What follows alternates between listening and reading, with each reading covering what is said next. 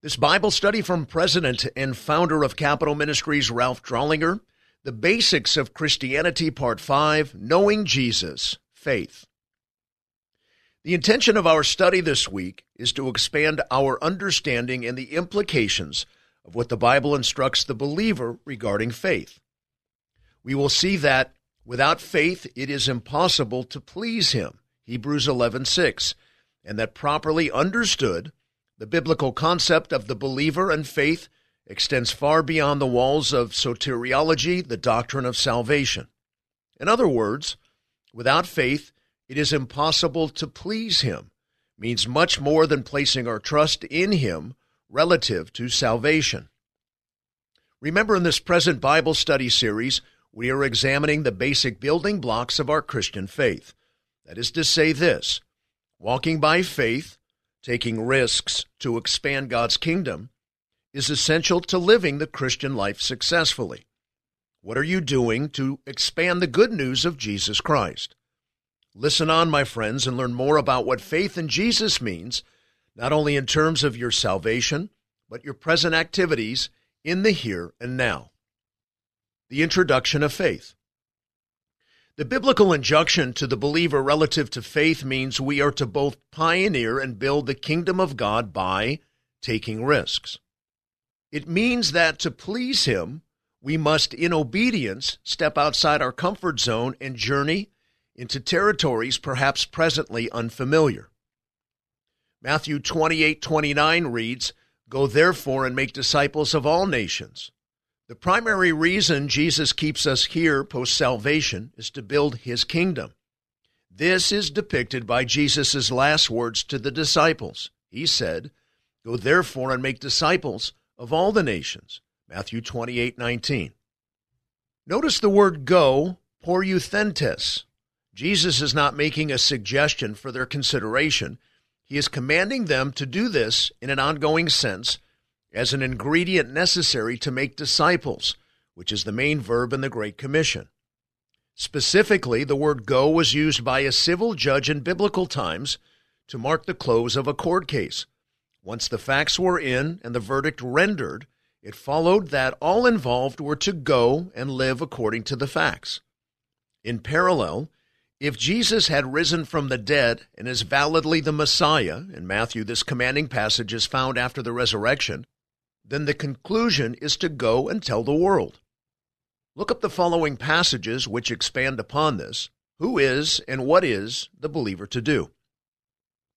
A. John 15, 16. You did not choose me, but I chose you and appointed you that you would go and bear fruit, and that your fruit would remain, so that whatever you ask of the Father in my name, he may give to you. B. Ephesians 1 4 just as he chose us in him before the foundation of the world, that we would be holy and blameless before him. See 2 Corinthians 5 18 through 20. Now, all these things are from God, who reconciled us to himself through Christ, and gave us the ministry of reconciliation, namely, that God was in Christ reconciling the world to himself, not counting their trespasses against them, and he has committed to us the word of reconciliation. Therefore, we are ambassadors for Christ, as though God were making an appeal through us. We beg you on behalf of Christ, be reconciled to God. This action of continually going, going as a participle in the Greek, requires continual faith.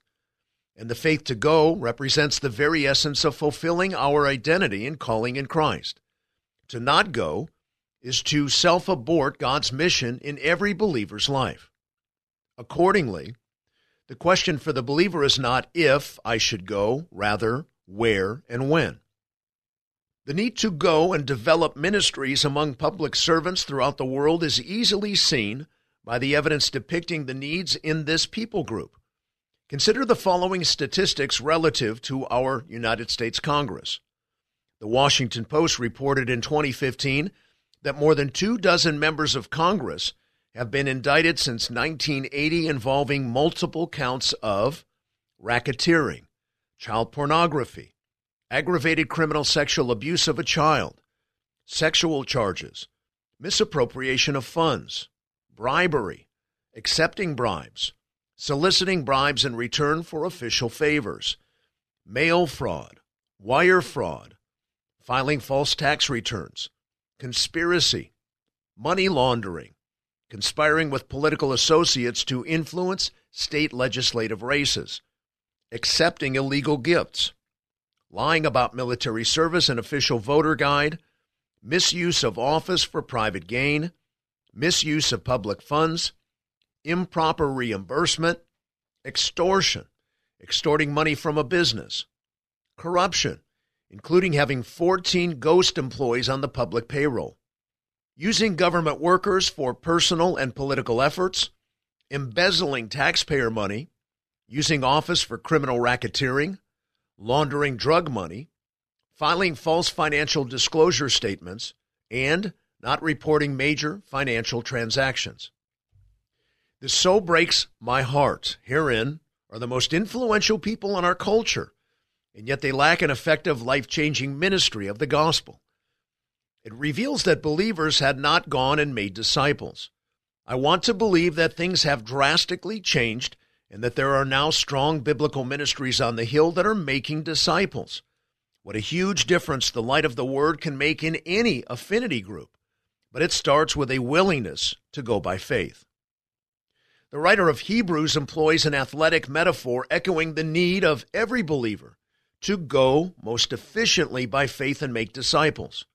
Hebrews 12:1 reads, "Let us also lay aside every encumbrance and the sin which so easily entangles us, and let us run with endurance the race that is set before us. What specifically is faith? The interpretation of faith. Hebrews 11:1 interprets or defines what biblical faith is. Now faith is the assurance of things hoped for, the conviction of things not seen. This passage is written in the style of the Old Testament Psalms, which incorporates Hebrew poetry stating the same thing twice, each stanza, in a slightly different manner. Substance, hypostasis, means a standing under.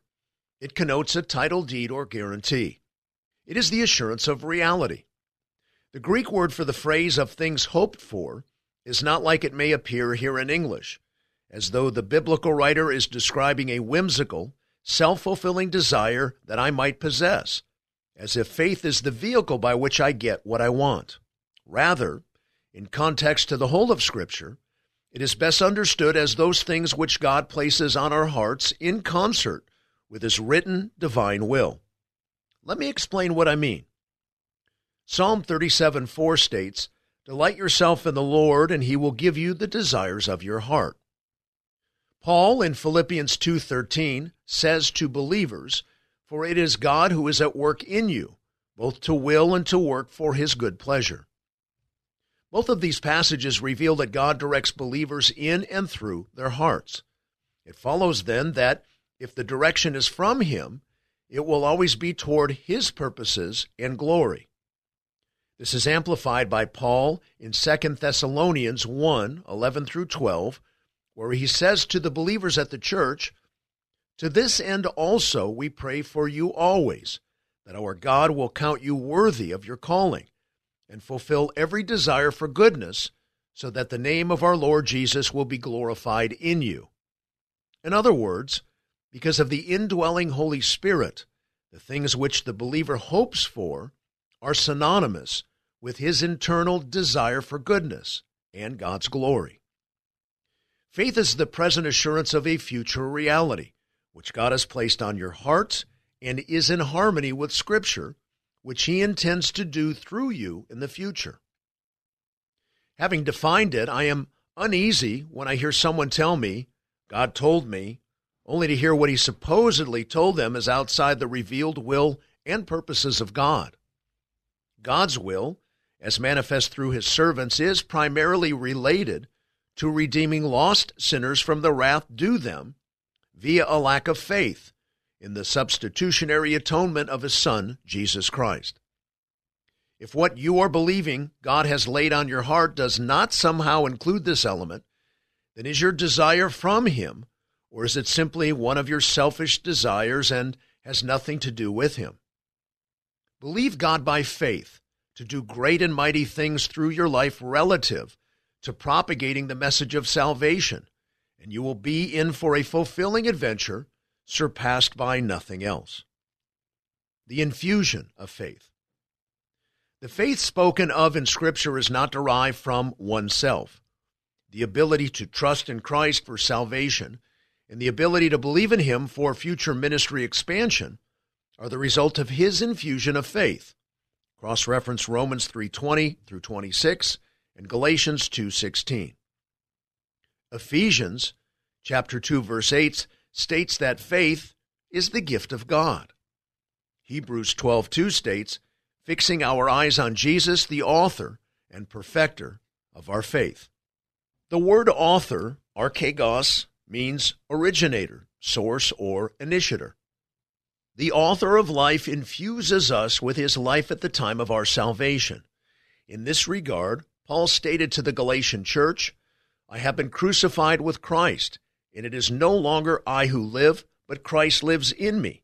And the life which I now live in the flesh, I live by faith in the Son of God. Chapter 2, verse 20. In a full picture sense, the believer remains on earth post salvation to accomplish all that God intends and to the degree that he is obedient to following God's promptings, he will achieve his or her life purpose. This is why Paul could confidently say at the end of his ministry in life, I have fought the good fight, I have finished the course, I have kept the faith. 2 Timothy 4 7. Elsewhere in Ephesians 2 verse 10, he states classically, For we are his workmanship, created in Christ Jesus for good works, which God prepared beforehand so that we would walk in them. Question then becomes Are you willing to fulfill the author's preordained purposes for your life? The illustrations of faith. The following are biblical illustrations of men and women who walked by faith.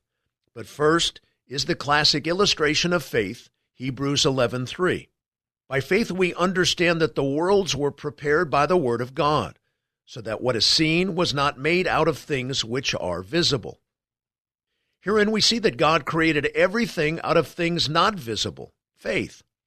He has given us that same kind of ability, an ability called faith, to possess mental convictions about things he wants accomplished, and then the ability and power via the indwelling Holy Spirit to work toward their actual accomplishment.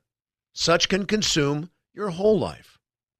Nothing is more exciting than to look back and see how God matured a particular person or ministry through your obedient faith.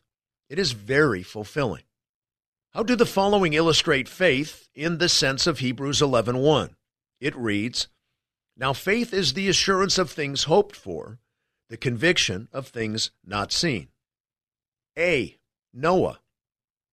By faith Noah being warned by God about things not yet seen, in reverence prepared an ark for the salvation of his household, by which he condemned the world and became an heir of the righteousness which is according to faith. Hebrews 11:7. B. Abraham. By faith Abraham when he was called obeyed by going out to a place which he was to receive from an inheritance, and he went out not knowing where he was going. Hebrews 11:8. C. Sarah. By faith, even Sarah herself received ability to conceive, even beyond the proper time of life, since she considered him faithful who had promised. Hebrews 11:11. D. Moses. By faith they passed through the Red Sea as though they were passing through dry land, and the Egyptians, when they attempted it, were drowned. Hebrews 11:29. And E. Joshua. By faith, the walls of Jericho fell down after they had been encircled for seven days. Hebrews 11:30. The intention of faith. Lastly, in our study of faith, we learn that in Hebrews 11:6, and without faith it is impossible to please him, for he who comes to God must believe that he is, and that he is a rewarder of those who seek him. We will never know salvation by reason, calculation, merit, or achievement nor will we ever experience the richness of having God use our lives until, by faith, we will yield. This is no different than the scientist who must first hypothesize that his axiom is correct and then experiment to prove or disprove his belief. He must incorporate faith to affirm the assurance of the things hoped for. It is this life of calculated risk, all with the intention of glorifying Him, which pleases Him, and He will guide you in His perfect will all along the way. This concludes our Bible study for this week. God bless you. Thank you for all you do in our great country and on the Hill. This is Frank Sontag.